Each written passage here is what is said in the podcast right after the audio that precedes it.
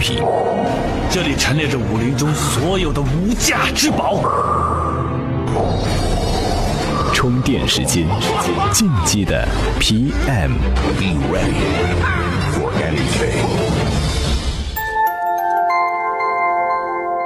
干成了才叫事儿，伟大的都是熬出来的。大家好，欢迎收听进击的 PM。这时候，各大公司一年一度的年会也都在按部就班的进行中了。说到年会，除了看其他同事在舞台上群魔乱舞以外，最令人期待的应该就是年会抽奖了。普通公司抽 iPhone 6s、iPad，土豪公司呢抽捷豹 FX，二 B 公司发彩票。不管奖品是什么，幸运都是相似的。没中奖的呢，却各有各的不幸。比方说啊，一些人都不幸了好几年了。不过呢，苦逼程度估计啊还比不上某公司的程序员。前阵子有条新闻，标题叫做“年会抽奖算法遭群众质疑 ”，CTO 亲自现场 review 代码。公司年会的抽奖到底有没有猫腻呢？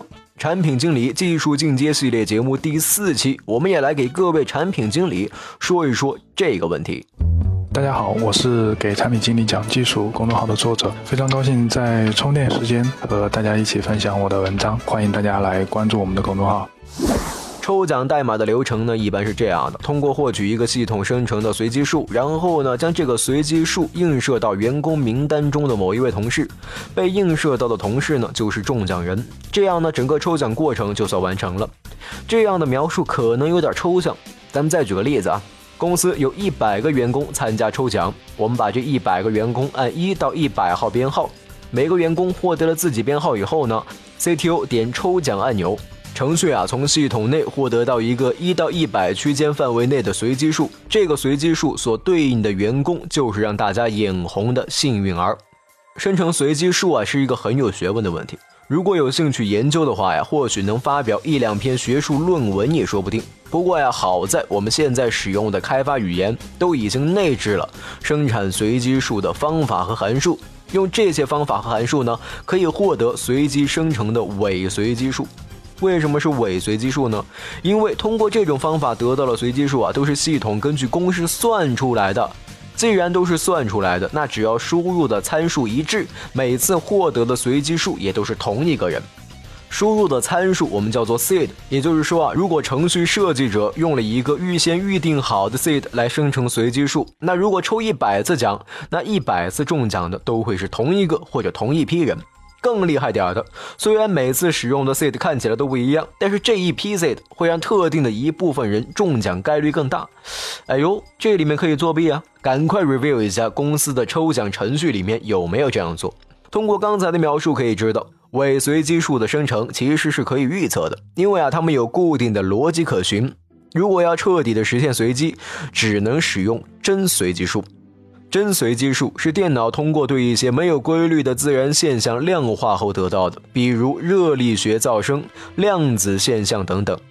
获取这些真随机数的代价显然比做个 seed 高多了。如果大家觉得年会抽奖的算法有必要用到真随机数，也有办法做到。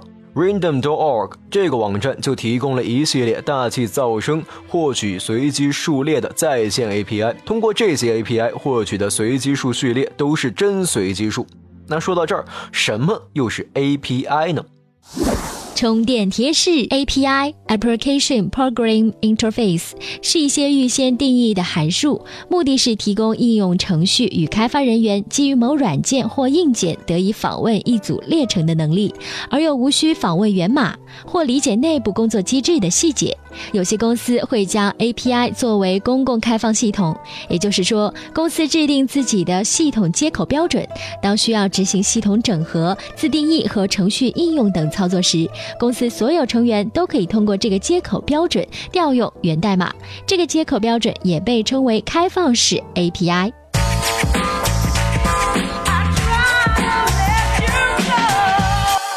作为一个 N 年不中奖的人，还是有必要使用真随机数的，因为这是一个非常严肃的问题。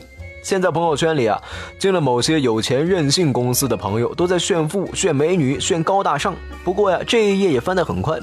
两年前，猎豹移动 CEO 傅盛先生在一次现场问答中也表示，自己和三六零的周鸿祎也存在恩怨，但这一页也翻过去了。这不一定是个坏事，走出来或许才能找到破局点。关于这一点，我们来听一听他的说法。充电贴士：我必须放下我的恐惧，因为恐惧让我在我最熟悉的领域已经无法突围，所以就是往前冲。因为我相信中国的移动开发的技术水平已经变得全球领先，全世界的市场因为移动互联网的出现变成统一的大市场。而我们虽然没有海外的经验，不是在我们最舒适和安全的领域，却找到了一个我们认为非常非常与众不同的领域。所以，我认为在这场战争当中，我们有机会奇袭成功。当一个人成了名，大家都想知道名人背后的故事。再比方说张小龙，他对外界一直保持着距离，任何关于这位微信缔造者的风吹草动，也都能引起极大的关注。今日关键词：充电时间。今日关键词：饭否。前两天，饭否资深用户邓科在知乎专栏上发表了一篇文章，看完了张小龙的两千三百五十九条饭否日记，摘录了号称是张小龙饭否账号的历史信息。这篇饭否摘录随即也引得了互联网圈内人士的争相转发。今天，各位在我们的微信公众号“充电时间”里边回复“饭否”这两个字儿，给您分享这份摘录。本期节目内容由内马尔编辑，Loud News 老彭监制。感谢您的收听，我们下期再会。在交战之前，意念已经开战，因此一招一式，充电时间练就主流经营者的一招。仪式。我是老彭。如果下面这段话您已经听过了，就赶紧跳下一期节目吧，因为接下来是一段啊诚恳的广告。算上收藏量，在所有平台加起来，充电时间系列节目已经有二十多万的稳定听众。我们采访过其中许多，问他们为什么会订阅收听充电时间呢？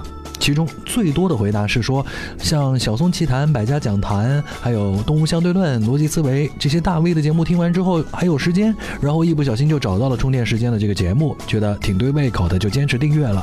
后来有一部分人还发现，这样的节目可能比视频转成音频的节目更适合在开车、坐车、健身、跑步、做家务的时间来收听，所以一不小心就成了粉丝。听到这样的回答，我们真的是非常的开心。我们有两个制作节目的秘密手法，而大家这样的回答就证明我们的秘密手法是有效的。有什么事情比证明自己是对的更让人开心的呢？后来我们又问，那么你们为什么会愿意花钱加入我们充电时间的会员社群呢？这个时候的回答就更加丰富了。有人觉得充电时间节目不错，但是这帮家伙没有收益，可能会存在不下去，所以呢想打赏我们。还有人呢，是为了参加充电学院的线上课程，看看老彭到底能提供多少有用的、高效的商科知识；还有人是想认识几个跟自己一样的朋友，找找这个世界里面的同类。同类这个词就引起了我们的兴趣。对呀，手机上有那么多的内容可以用来打发时间，大家可以玩游戏，可以用社交软件，可以看视频节目。但是我们这些人却无聊到要靠听充电时间来消磨时光。那些在车上开车的时间，在做家务的时间，在健身的时间，大脑是空闲的，身体是在运动着的，所以呢，只能听。而听的时间呢，我们没有听歌，没有听段子，没有听音乐，而是用来听充电时间这样的商制节目。这样的一群人到底是怎样的人？